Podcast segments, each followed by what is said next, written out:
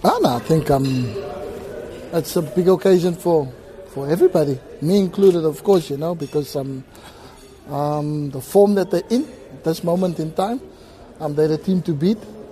Uh, but I think we take positive from the last game we played against them, even though the scoreline wasn't favouring us.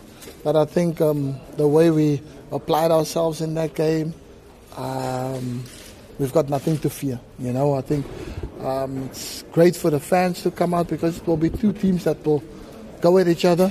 Um, and I think we, our players, we've got a lot to make right. So I think the game comes also at a good time, you know, test ourselves, but um, always special. So um, let's hope we can go out there and put up a performance that people would, would appreciate, you know, the, not only the good football that we play, but this time I think we don't want to come out second best.